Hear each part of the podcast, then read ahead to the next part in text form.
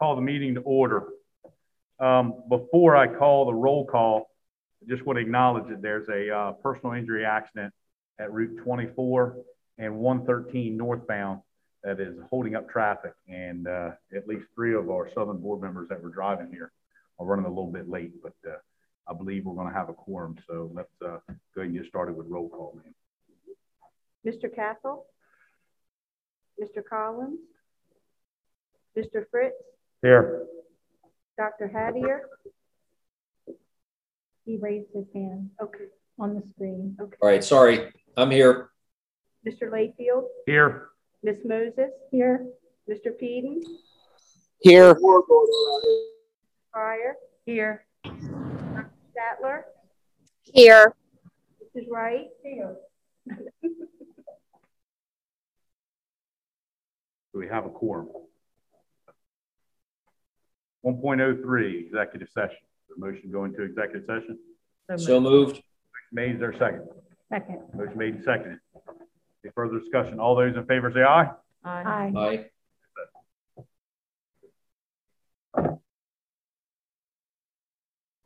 I'd like to reconvene regular session. I ask for approval of the agenda for the February 11th board meeting. So moved. Motion Second. is there a second. Second.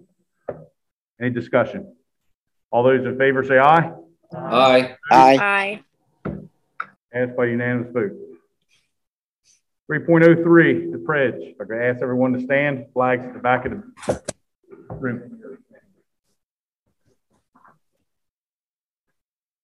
I pledge allegiance Allegiance Aye. to the flag, United of the States. United States of America, To the and to the republic. republic for which it stands, one nation, God, indivisible, liberty, justice. for all. justice for all. Thank you. You may be seated.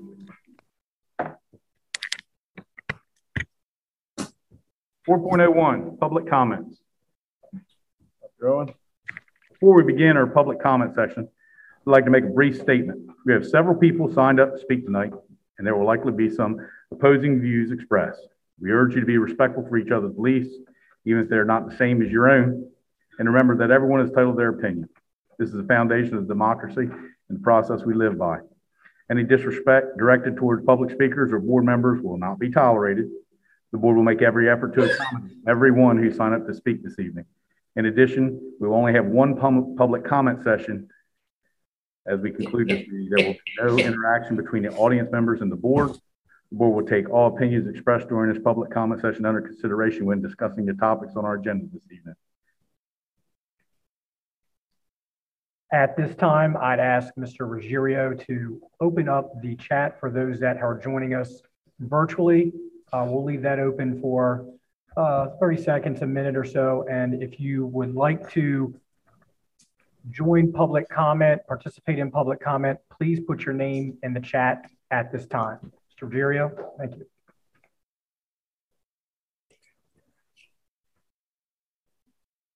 Dr. Owens, if you wanted to do the uh, in-person public comments, we can give them a little bit longer. We don't have anybody that's signed up yet. I'm sorry, Charlie, did you say in-person public comments first? Uh, We can go ahead and do that. Uh, We don't have anybody yet that's uh, Okay. asked for it. All right, our first up for public comment this evening is Molly Carter.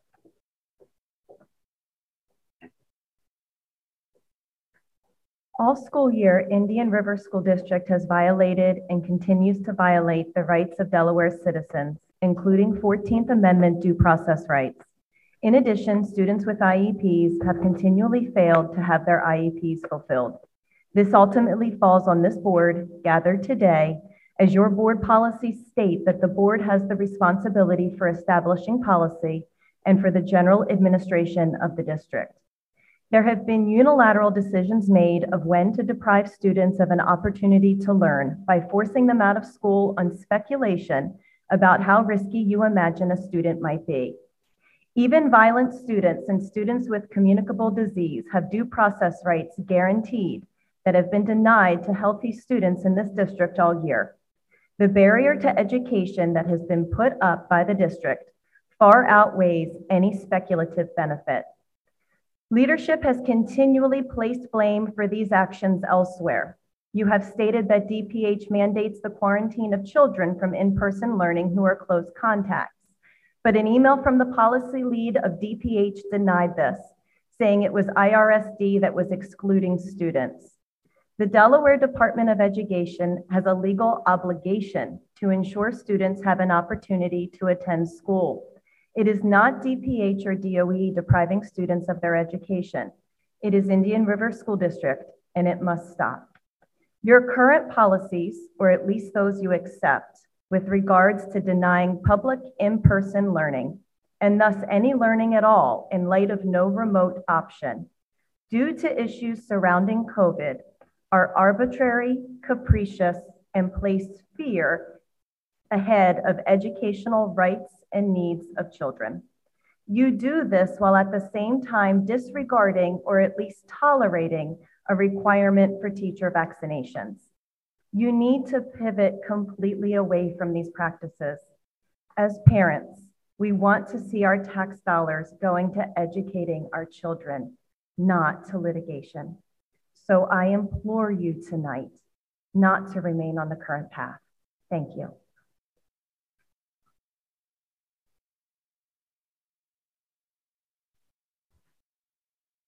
Our next, our next speaker is, I apologize about this last name, Christina Tarbikos. of close. So good evening. Um, I'm here to share the struggles of an IRSD student whose father, Steve Perrell, could not be here tonight. This student is a seventh grader at SMS with a 504 plan. She couldn't have been happier at the beginning of the school year. She came home beaming and excited every day. Then she was made to quarantine not once, but two times as a close contact despite never having COVID. This caused her to fall behind and it kicked up her anxiety. She wasn't provided the work that she should have been provided. It was found out after the fact that her teachers weren't even notified that she was out on a school forced quarantine. She then had to miss time for a surgery that had been scheduled for almost a year. The surgery alone would have been enough to disrupt education without arbitrary forced exclusion by IRSD for close contact quarantine. Since then, this student has barely attended school. She cries all the time about it. She has been to counseling and multiple doctors. Her mother has communicated almost endlessly with the guidance office, but there was still a struggle to get work from teachers or to have any consistent communication. Sometimes there were weeks without a return phone call or email. This student is an incredible kid, full of life, very respectful, and is a hard worker. Anyone that knows you would tell her that. When she left JMC, she was in the Spanish immersion program and had great grades, National Honor Society. Since being at SMS dealing with the ridiculous policies that the school district adopted to deal with COVID, this child and so many others have struggled. She struggled so badly last year with the online classes. She tried to keep up, but cried daily, and her grades started declining. Ultimately, there was no choice but to withdraw her from the immersion program, which she loved. She was left anxious and feeling like a failure. This ha- when, then this happens this year with excessive exclusions of kids from school. No child should have to deal with this. Guidance departments and schools seem overwhelmed to help all these students who are struggling. This story is just one of many. Stop adding barriers to the education of our students. Return to normal for our healthy students. If they are asymptomatic, they have a right to an education without jumping through hoops. You have been told there is a group of very angry parents, and there are. We are ready and willing to take whatever action is necessary to ensure that our students get uninterrupted education from this point forward. Thank you very much.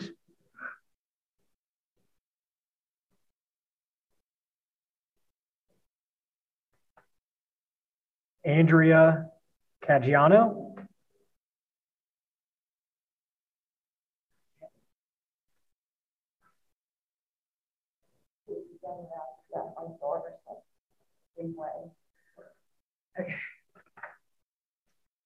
Hi, I'm Andrea Caggiano. I've been up here before. I'm here to represent our community, our observations, facts, concerns, and questions. For you guys to retask anything at this point, even the stay, test to stay, we oppose it. It's very negative for us. I brought with me two Aspire bills here.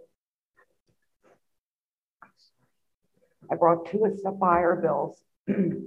December 24th, due to contact tracing, my husband tested negative. We canceled Christmas. December 26th, no symptoms. He looked at me. I got a test. He tested positive. Two University of Delaware students and an IR senior test to fly went to Georgetown. Those two tested positive. Four hours later, we took the senior of IR to West Ocean City to a, and he tested negative. My father-in-law was tested by Dr. Beebe at 8.05 a.m. and was negative. At 85 years old, Dr. Beebe felt he needs to send it away. Miraculously, 10 hours later, the molecular test comes back and it's positive.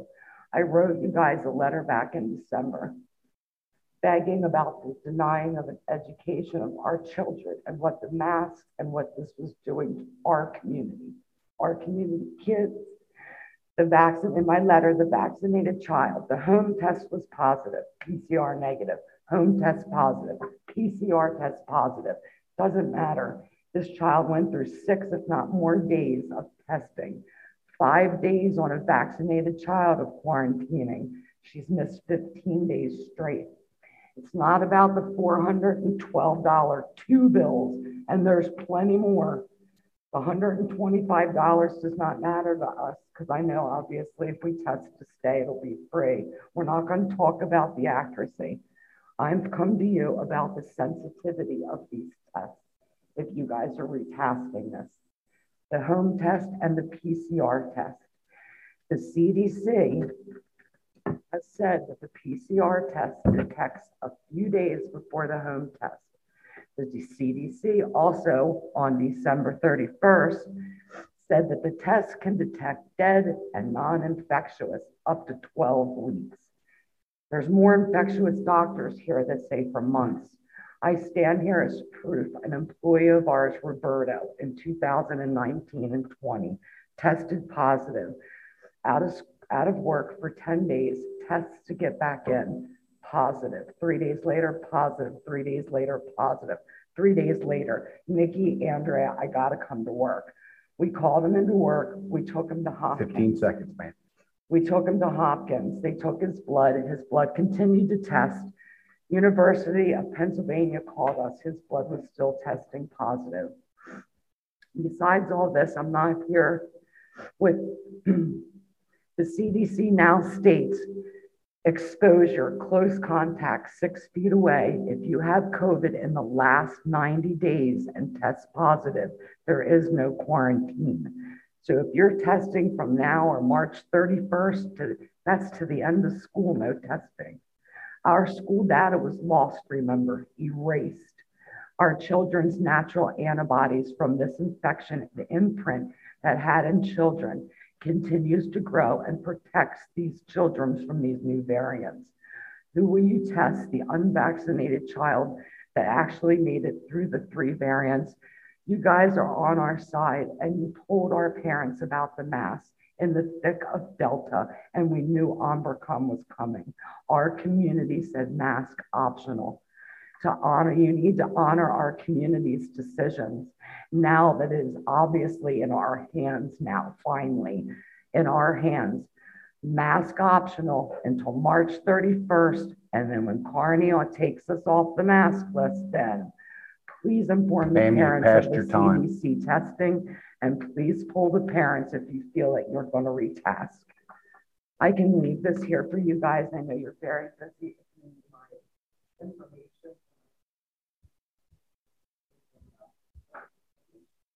Thank you.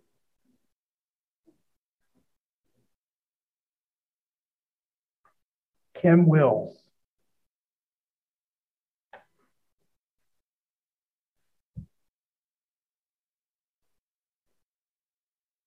Hello. First, I'd like to thank you guys for actually being on the board and being for the kids. You guys would not hold this position. You would not come here and put up with everybody week after week if you didn't care for the kids.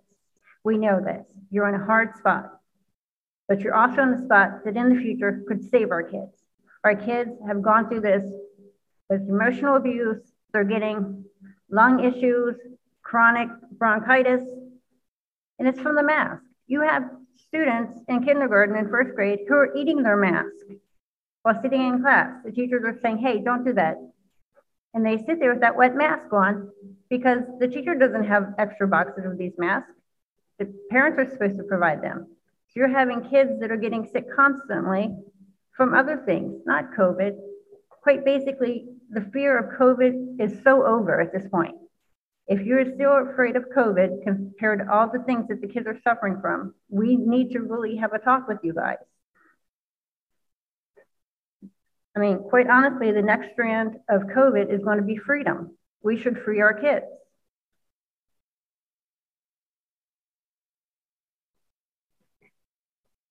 Thank you. Alex Spieler?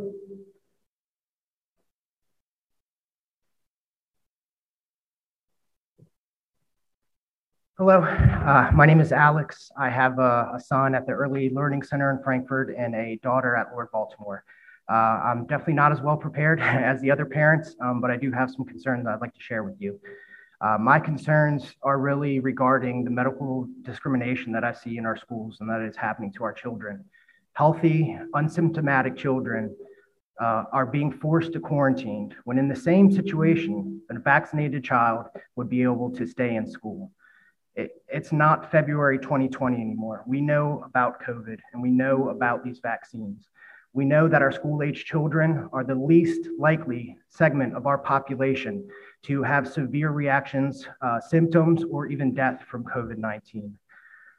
We also know that these vaccines, and uh, sorry, I'm a bit excited about the situation. Again, I'm not that well prepared. But we also know that these vaccines are new vaccines.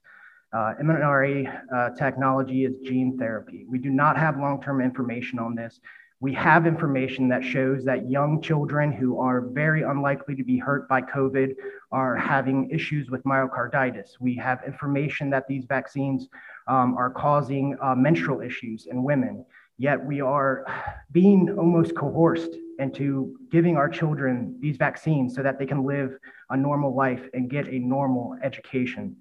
Um, I, I, I, just ask that the board uh, do their own research. Um, you must know of you know the VAERS reporting system and that there are a mil- over a million reported negative side effects, injuries uh, associated with these COVID 19 vaccines over 20,000 reported uh, deaths that came after these vaccines. Now, this is a self reporting system, but it has to mean something. We cannot be so willing to give up our children's safety, our children's future out of fear of something that we, we know now is not that dangerous to our children. We also know that COVID is a treatable disease. Doctors all over the United States and all over the world are treating this disease with cheap over the counter drugs. COVID should, no child needs to die from COVID.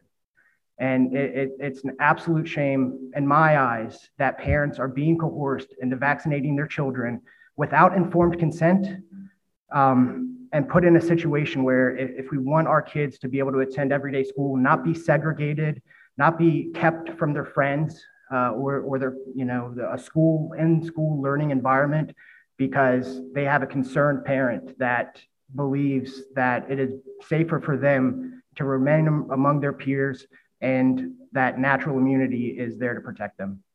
Thank you.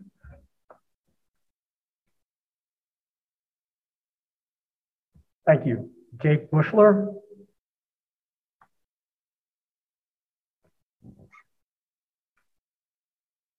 Good evening. I'm Jake Bushler, a kindergarten teacher at Lord Baltimore Elementary. Um, I've spent the last two years being one of the few teachers that's not afraid to stand up against these tyrannical and nonsensical mandates. I've faced public and private scrutiny, and uh, I want to comment with a little bit different um, viewpoint today.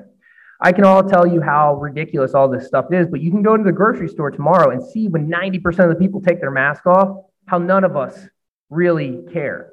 But I want to give a solution because nobody's talking about solutions to what we can maybe do or at least ask questions. Um, and I think the big thing that we all need to practice is compassion.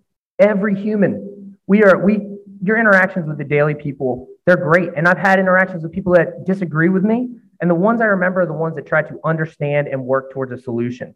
And right now, there are people out there that, whether it's warranted or not, have a fear of going back to normal.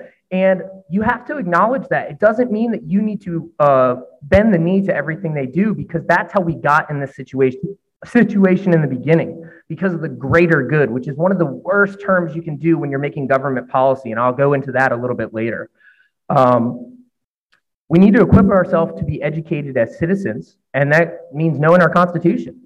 Um, our first reaction when we talk to people does not need to be hatred and neglect. You got to actually start to listen if you're ever going to change their mind. Uh, we right now we have no rule book that we're operating by. Everybody that's mad at our district employees and our school board and our everything like that, they don't know the rules. And the problem is because we've gotten away from it. What's the supreme law of our land? It's the U.S. Constitution. what's the supreme law of Delaware? It's the Delaware Constitution. But right now, we are not following the rule book. In our Delaware State Constitution, Section 3, um, Article 17, the execution of laws, he or she shall take the care of the laws and be faithfully executed. The governor does not have the power to make law. So what I'm saying is, can we push back on that? This was this mandate did not go through the process of a legislative branch of being put into law. There is nothing in our state constitution that says there is an emergency order that you can change the rules. And we need to honor that. There's a difference. We talked about this is a democracy. No, it is not. We are a republic, and people do not know the difference. A democracy is mob rule. If somebody commits a crime and the village wants that person's head, they cannot do that. A republic is the sheriff, which in Delaware, we got rid of our sheriff's power. You need to learn what that was in 2013. The sheriff comes in and says, Yes, that guy did it. We all saw it, but you cannot do that. He is uh, he has a fair trial or she has a fair trial. There's no emergency order for the greater good because what starts to happen as as that goes out, there's fewer and fewer people in that greater good. And that's what we're experiencing right now. But the people in our community, are amazing. Our school board members are amazing. My administrators, my teachers that I work with, the students I work with on a daily basis, we're all on the same page. But we need to see if you guys can work back because nobody's asked the question why do you think we're not doing it? Because we don't know what the process is. All right. And Ben Franklin said, if you, you have a republic, if you can keep it. And we have an amazing district, and we need to figure out if we can keep that. Because if we're following everything that Governor Carney is telling us to do, we're not going to keep that, and we're going to lose our individuality. Thank you.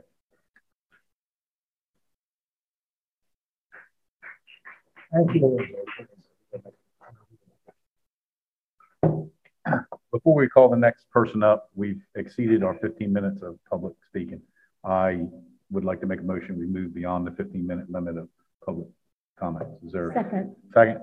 Motion made second. Any further discussion? All those in favor, say aye. Aye. Aye. aye. Thank you. Passed by uni- uh, unanimous vote. We're going to move forward to public session. And again, as we go through, ask respect for everyone in the room. Try to stay within the time frames we're asking, please. Jennifer Hurd.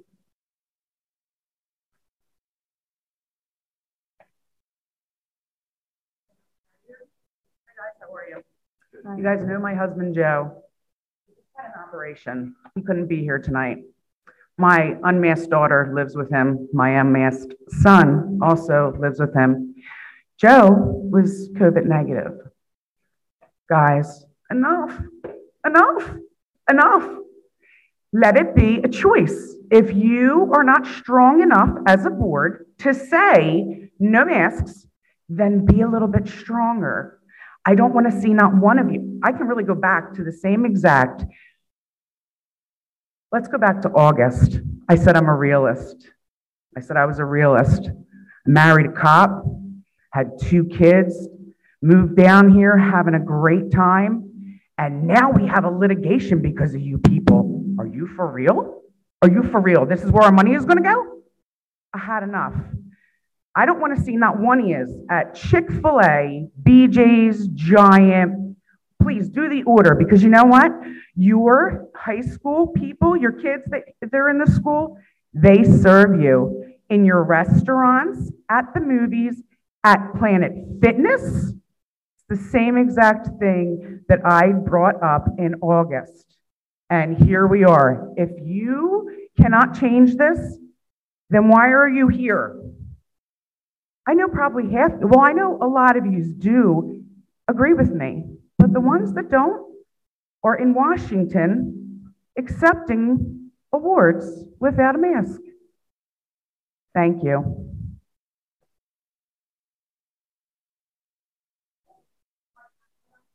My daughter not really liked to speak as well. She is a junior here and she didn't sign up and oh, I forgot.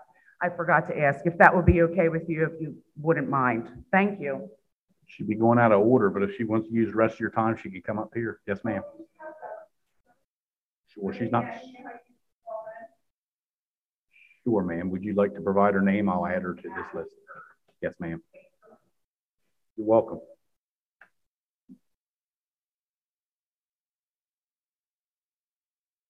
Crystal Shear.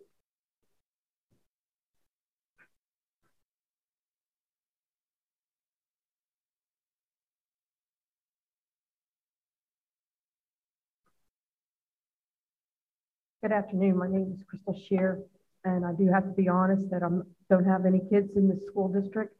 I am um, never had any kids. I live in Milford, but I came down here to stand with these parents out here behind this crazy stuff.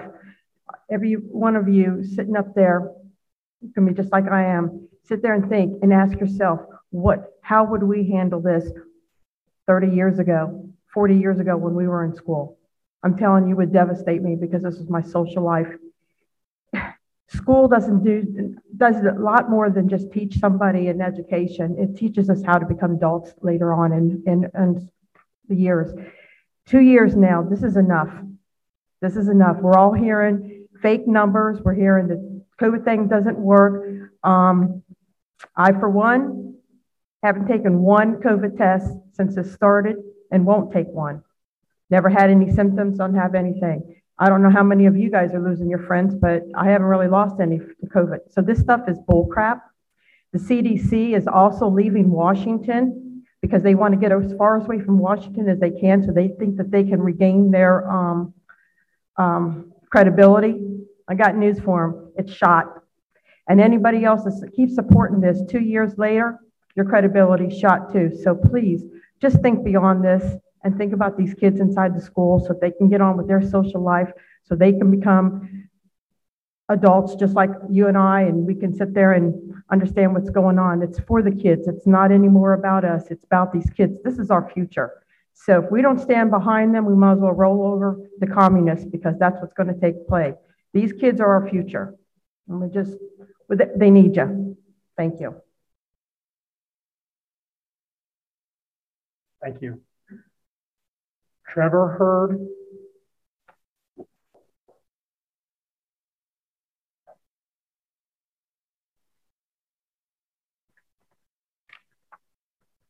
How are you guys doing? Good.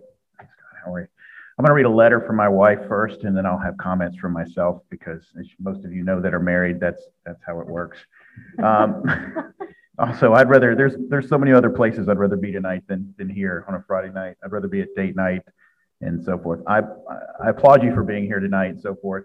Um, so I'll get started. Uh, this is from my wife, who's a second grade teacher, Carrie Hurd at Lord Baltimore Elementary. Uh, my is a sophomore. Our daughter is a sophomore at Indian River High School. This past Monday, she sat next to a friend at lunch who tested later tested positive for COVID. On Tuesday, we were notified by the school nurse that she would be placed on quarantine for five days. The illogical consequences that follow are impossible to comprehend. My daughter sat to the left of her friend. The student sitting across from the COVID positive student did not have to quarantine. The student sitting dangerous, diagonally across from the COVID positive student did not have to quarantine as well. The student sitting to the right of the COVID positive student did have to quarantine. I imagine it is the science that is telling us that COVID only spreads in a horizontal line. My daughter had COVID five weeks ago at a time, a week after Christmas. Tests were scarce. We, we used an at home test. When I explained to the nurse that my daughter had taken an at home test during a nationwide testing shortage, we were told that our test was unacceptable. The nurse claims that, claimed that she couldn't trust how the test was administered and who administered the test. I watched my daughter take the test. I don't routinely swab strangers to get a positive test result to pass off to my child's school as proof that she had a virus. Again, I imagine it's, it's the science question, quotation marks that can tell us that a positive test result is not really a positive test result. Due to this quarantine, my daughter will miss a robotics competition this Saturday. As team captain, she'd been working for two months to participate in this competition. She has met with her team for approximately three hours each week to design, engineer, document the creation of her team's robot. She diligently prepared for a competition that she will now be denied the opportunity to participate in. How long are we going to deny logic and destroy our children's lives? I humbly ask you to stand on the side of common sense and allow for our children to go back to normal. Maybe when we show our children that we still value their initiative and hard work. I realize that your position is a difficult one. I do as well in these trying times, and I appreciate your consideration in the matter. Really, the only thing, and I, am excited tonight to take part in democracy. And the first thing I also want to say is thank you for Dr. Uh, Dr. Blanchard, who I've been on the phone with multiple times this week, responded to my phone calls in a very prompt manner. Um, I understand also that you're volunteers. Really, if you would respond back to me, I don't know if you're allowed to do that or not. I just have a couple simple questions. Is it a fear of litigation that's driving the school board to make the decisions that it's made so far? Is that why we're going to be in mass until March 31st, where a majority of the schools across the, the, nation or not? I mean, that's my question. I'm asking for an answer. We don't engage back and forth, or I apologize. It's our policy. And that's and that's and that's what's that's what's irritating, to be honest, is there is no engagement.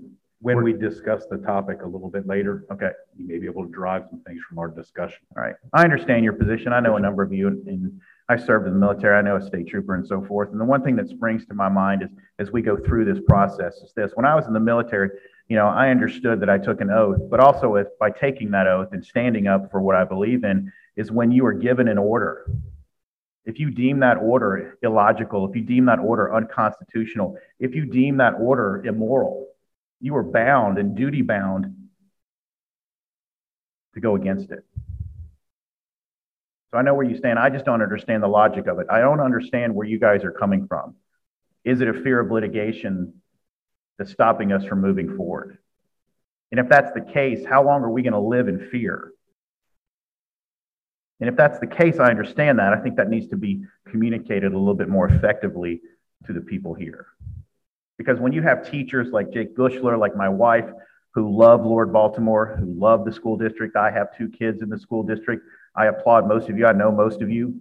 When we get to this point where we've got letters being written, I think there's been a breakdown in communication. And the one thing that I've learned this week in communication with, with um, Dr. Blanchard, with the Department of Health, with this, the principal at Indian River High School is there's a complete disconnect. Department of Health is telling me one thing, administrators are telling me another, the principal's telling me another, and I, I see you shaking your head, and I get it. I understand where you're coming from.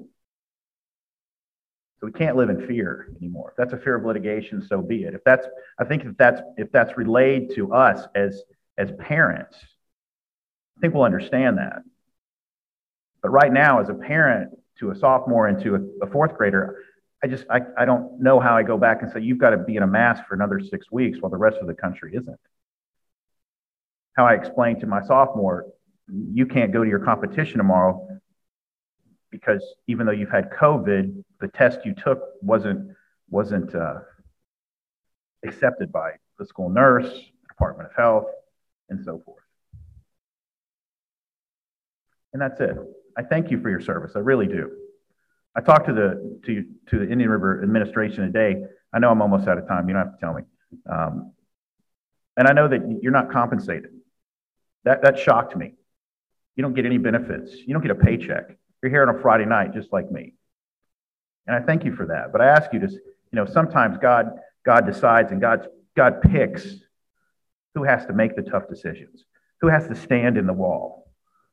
And that's you. And I want you to know that I'm praying for you. Thank you.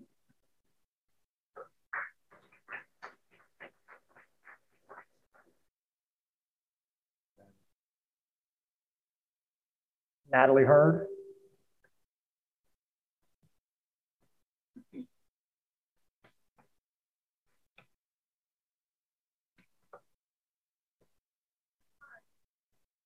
Um, I'm a junior here, and I haven't worn a mask since December. I have not gotten COVID, haven't spread it, haven't been near anyone with it, and I'm still good. I have so many people that come to me in the hallways and ask me, how do you get your exemption? Where did you get it? When did you get it? Are you scared that you don't wear a mask? No, I feel fine. It's actually a lot off my shoulder. I feel very like like weights are lifted and I just feel more calm. You don't have to wear a mask on, not wear a mask. And half the people in my class don't wear it properly. So what's the point of even wearing it? It should be optional. If you want to wear one, great. Have fun. But others don't, and it's just irritating because I just don't understand why we would have to wear it if some of us don't want to. It should be optional. So I just, I don't know why we have to. And yeah, thank you.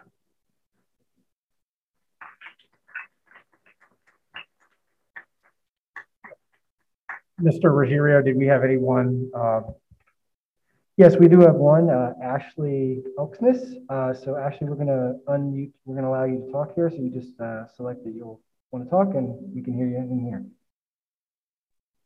Hey, can you guys hear me? Yes.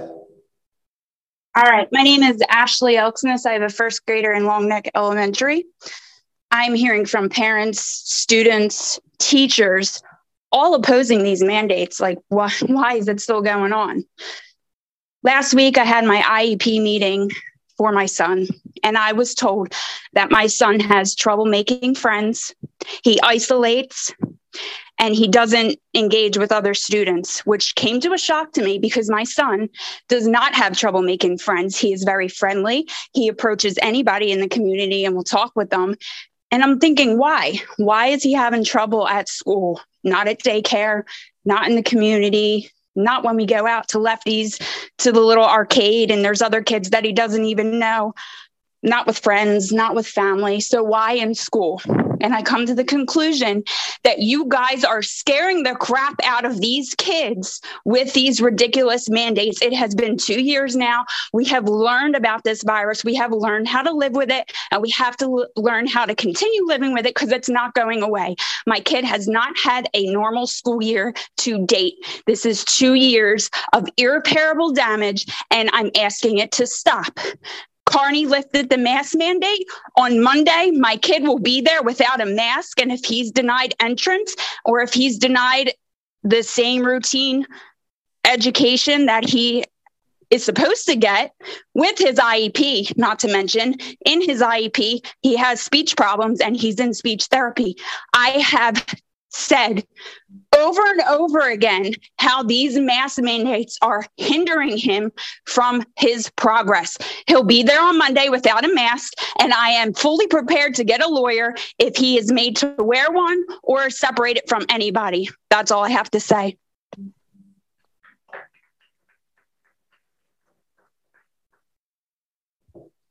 We do not have any further uh, online signups. No more online signups. Good. Thank you, Mr. Ruggiero. Anybody else in the building tonight that would like to speak publicly? That did not sign up? Seeing none. Thank you for public comment tonight. Superintendent report, 5.01, test to stay options with opportunity to address large. Dr. Owen. Thank you, Mr. Whitefield. Um, as you're aware, and as we heard tonight, um, concerns with regard to recommendation for quarantining students who are deemed close contacts with students who test positive uh, remain. We have been in contact with the Department of Ed, DPH, to explore available options to keep students in school even after uh, exposures. I'm going to go through three options tonight and uh, allow the board to ask any questions and um, potentially adopt some of these procedures, which are different than what we've been operating under uh, thus far. Quidel is a test to stay, offers a test to stay uh, add on to their testing surveillance program that we've talked about uh, in previous board meetings. Uh, this program is for asymptomatic students. In order for students to participate in the test to stay program, students must be enrolled in a weekly surveillance testing. Uh, students may opt into this program at any time. So before I get into the test to stay aspect of this, I want to talk a little bit about the surveillance um, testing portion. Quidel Health care, care professionals would administer a rapid antigen COVID-19 test, which will provide test results in about 10 minutes. And that would be a nasal swab. That's for students that opt into surveillance testing at their uh, respective school. If a rapid test comes back positive, a follow-up PCR would be given uh, as long as supplies last. I, I understand that that can be an issue with Quidel. Students would require parent or guardian consent to participate in this surveillance testing, and Quidel is on site to offer this weekly testing in our schools for interested students. So this would be parents that opt into this particular program. Uh, they would also offer testing for our staff members. Uh, as per Quidel, there's an estimated two-week turnaround, although upon uh, discussions this week, they felt they may be able to expedite this for us if we wanted to uh, introduce Quidel's surveillance testing program within our schools. So that said, if we are part of a surveillance testing program, we also have a test to stay option. Test to stay allows eligible students and staff identified as close contacts uh, with positive cases who are asymptomatic to attend school if daily antigen testing is negative. A minimum of 20 students are required per school to be a part of the, that program. And we have asked for the ability to combine schools in close proximity. For instance, if we offer a site in Selbyville, I would ask that we combine our SDSA, our Phillip Showell, and Selbyville Middle. Those are all in close proximity and varying levels of student capacity and not just at, have 20 students per site. Uh, they believe they can make that work. So we are continuing to discuss that with them. Uh, as indicated, I would request three sites, one at Selbyville, one in Georgetown, and one in Millsboro for this particular option. Um, there's also a, a, a, site at Sussex Tech. Uh, these would be requests, and we would have to uh, wait for Quidel to determine if those sites are feasible. If the school participates in test to stay, staff may be tested with Quidel on site uh, with on-site, test options as well. If a student is identified as a close contact, they would report the test uh, that evening from 3 to 6. Those sites would be open 3 to 6, five days a week, Sunday through Thursday. If a student is not enrolled in the test to stay program and the parent would like to opt in, uh, once they're identified as a close contact, they may immediately do so and be afforded the opportunity for daily testing to remain in school. If we move forward with this option, we will send out information to families tomorrow, uh, identifying and outlining this program, and we would conduct a survey on Monday of next week to determine um, absolute interest. That's the quest Quidel option. We do have other options. Uh, as we've discussed in the past, we know that this program, the Quidel program, does have limitations, especially for uh, parents that may not be able to get to a given test site. Thus, any family that presents a hardship with transporting a student to the Quidel testing site would engage in consultation with their principal uh, and or nurse, and the principal will consult with our assistant superintendent, Mrs. Blanchard, for consideration for one of the following options. Binax rapid testing. This option is intended to be a supplemental to the Quidel program, and we do uh, would get a district supply that we would uh, distribute among our schools. The supplies uh, could be limited, but right now they do have supplies. This would be an option if Quidel is unavailable uh, for those parents in the school. We have already applied for a CLIA waiver, which allows us to obtain these tests, and we've received uh, verification that we are, are able to receive those, the students would be able to self-administer these tests within the school under the supervision of a staff member. And they, this takes about 15 minutes. If the student is negative, they can remain in school if they've been in close contact for the remainder of the day. And again, they would be monitored for those five consecutive days as recommended. Staff would also be able to uh, participate in this if, if needed. Um, in terms of staff, we our numbers are down considerably. They have been declining over the last five weeks. Thus, we would be able to utilize our CDC Foundation staff to perform these tests and monitor these tests, as well as our floating nurse. And obviously, our in-school nurses would have the option to conduct this if they would like to as well. Um, we would work with them on the operational elements of this.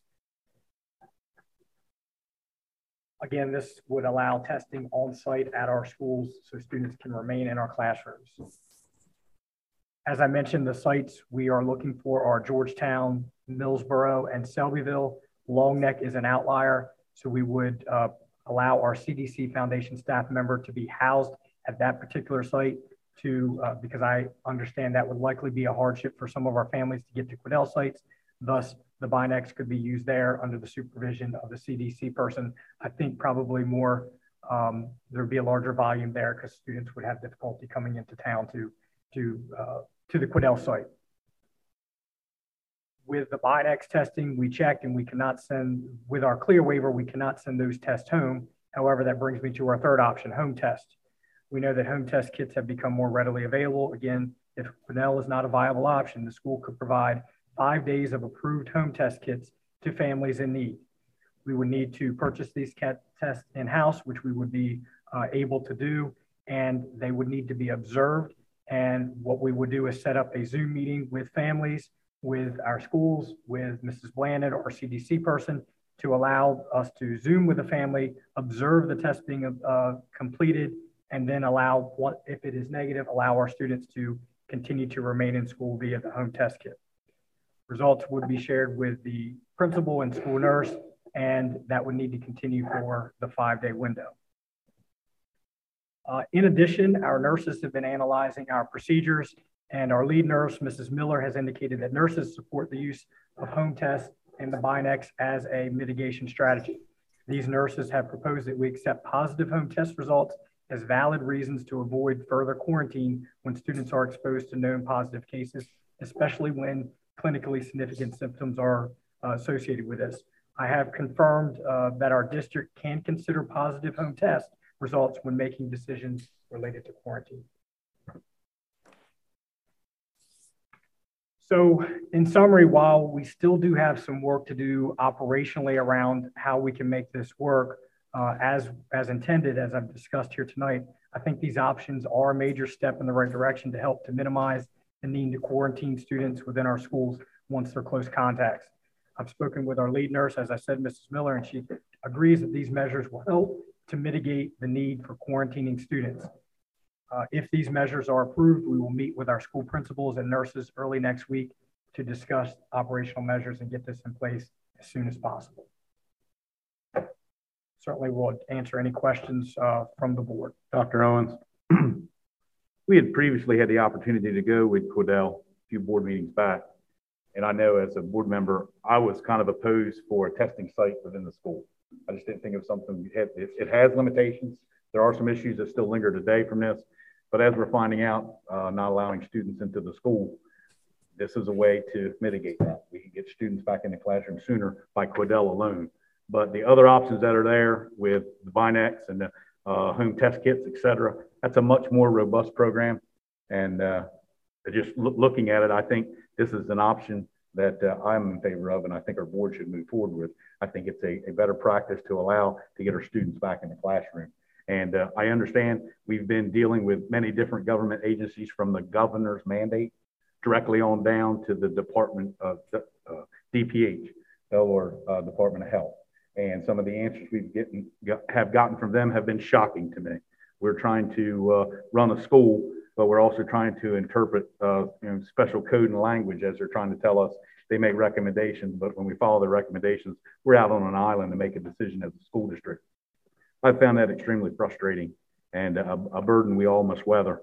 You, you hear so many people talking about why the world would you want to get on the school board? All you're dealing is with people's children and their money. And that's exactly the situation we're faced with. Safety of our students in our school and the dollar signs about doing what's right. There's a balance we're trying to strike here. And I think with this robust program moving forward, we're getting closer to allowing our students back in the classroom. Who knows what's ahead of us? The governor's mandate is going to be gone uh, for the masks at the end of March. We're under that assumption. He has moved that timeline time and time again.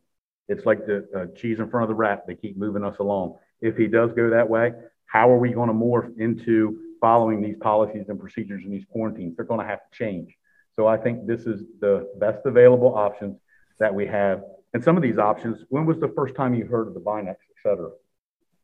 Binax has been available, but we learned a lot more just a week ago about availability and the CLIA waiver. So that's that's fairly new to us.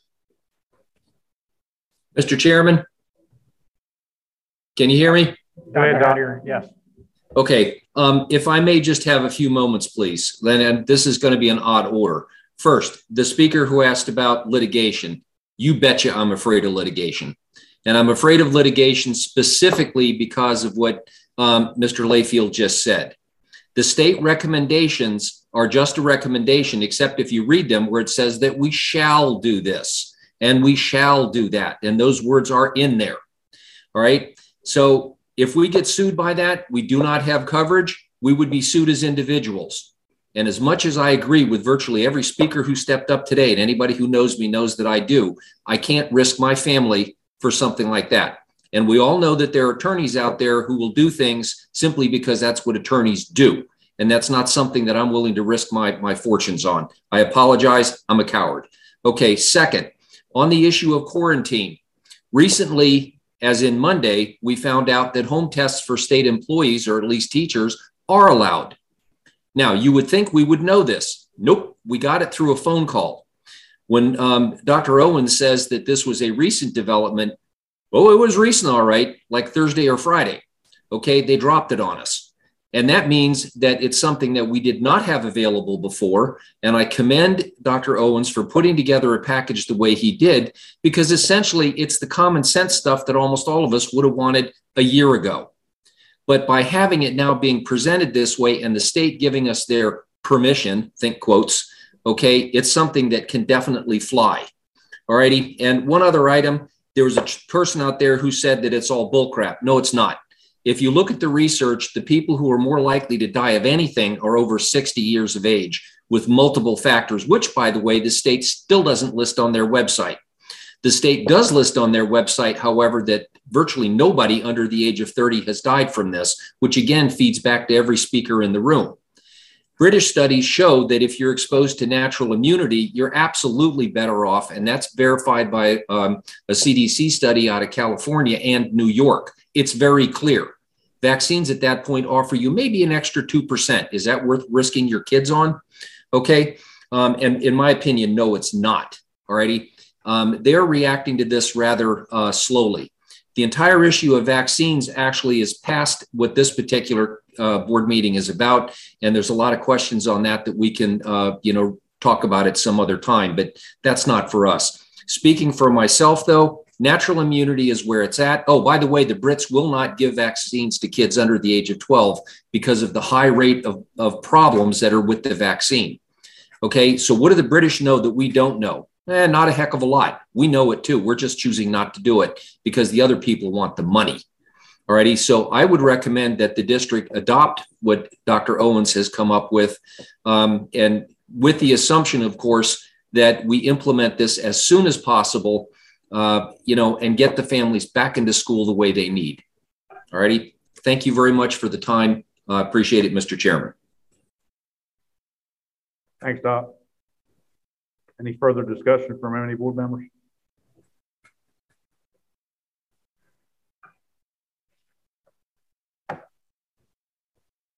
I make a motion that we authorize the administration to move forward with Quidel and other reasonable testing options to ensure equitable opportunities to keep our students in the school. And Mr. Chairman, if that specifically regards the quarantine issue, I will second it. I apologize, Doc. That's going to be the motion in the future. This is going to be specific to authorizing the administration to move forward with Quidel and reasonable testing options. This does not discuss, include, or have anything to do with quarantining. This has to do with what we just talked about with the Binax and the uh, home test kits and Quidel. Just Okay, my apologies. My apologies, and I second the motion. Thanks, sir. Motion made and seconded. Is there any further discussion with the board? All those in favor say aye. Aye. Aye. Aye. Those opposed? Passes by unanimous vote.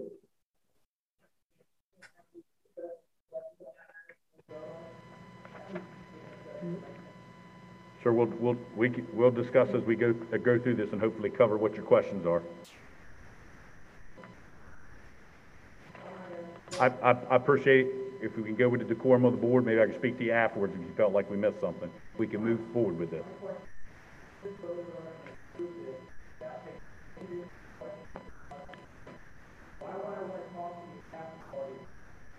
Sir, it's been approved. We're moving forward. This is the way the structure of the board runs. I apologize.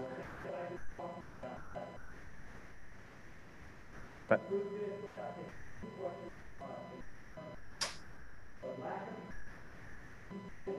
Sir, sir, I, I appreciate your passion with this and, and standing where you are. There's certain decorum and policies that we follow as a board. We've opened it up for discussion of the board, and this board has done its best to allow public comment throughout this process, more so than others. And it's not to the satisfaction of everyone. I don't, I don't, I don't mean to say that it's going to satisfy everybody, but to follow the procedures and policies that we have, this is what we have in front of us.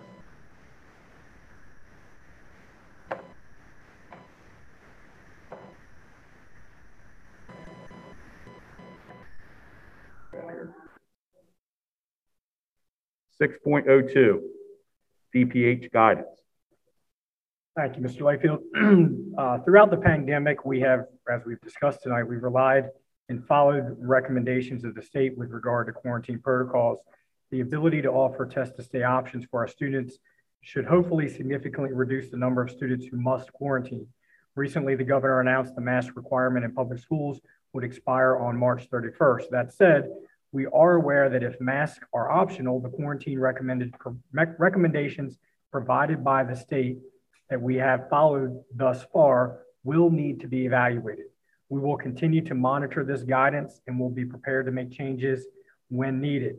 If there is indeed a shift with quarantine protocols, I think this district will be well positioned based on what we've talked about tonight to continue to offer additional in-house testing options in the future and surveillance testing for families that would like to utilize that program.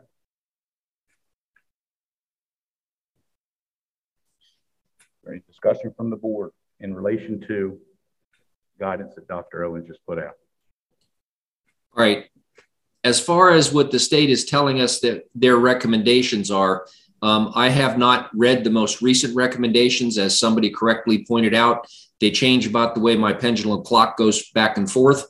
Um, and I really would need to take a look at those recommendations because if they continue to use words like shall and will, which we know are in the other ones, uh, that is a, the state can deny all they want.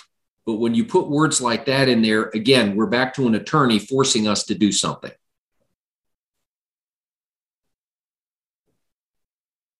Doc, I agree. As we found out in the August board meeting, when we got into the no confidence in the governor and the mask mandate, because uh, it wasn't specifically labeled as a topic in our agenda, we had a FOIA request that made that null and void. So we'll stay, stay specific to the task that's brought in front of us tonight and deal directly with DPH guidance in regards to the quarantine procedures and not get into the mask because we can do nothing with the mask mandate as we've tried to do until it concludes on March 31st. Any further discussion with the board on the guidance of the quarantine procedures? I make a motion for the district to continue following DPH guidance with regard to COVID-19 and quarantine procedures as they've done until the updated guidance is provided. Motion out there is a second. Motion made and seconded. Any further discussion? And I think it's important that this motion is just within the quarantine procedures. not whatever mask mandates come out and any changes in the future. Okay, within the confines of our new testing procedures, which would allow for more common sense approach, this is something that I would second and certainly vote for. But the fact that we've are now allowing a more easy testing procedure, which I do believe will ameliorate virtually all of the concerns regarding what the governor has at this point, or at least a large chunk of them. Thanks, Doc. There's a motion, a second. Is there any further discussion? All those in favor say aye. Aye. Aye. Those opposed? Motion passes unanimously. 6.01, 6.02. Dr. Owen, is there anything further coming from the board this evening? No, sir. Meeting adjourned.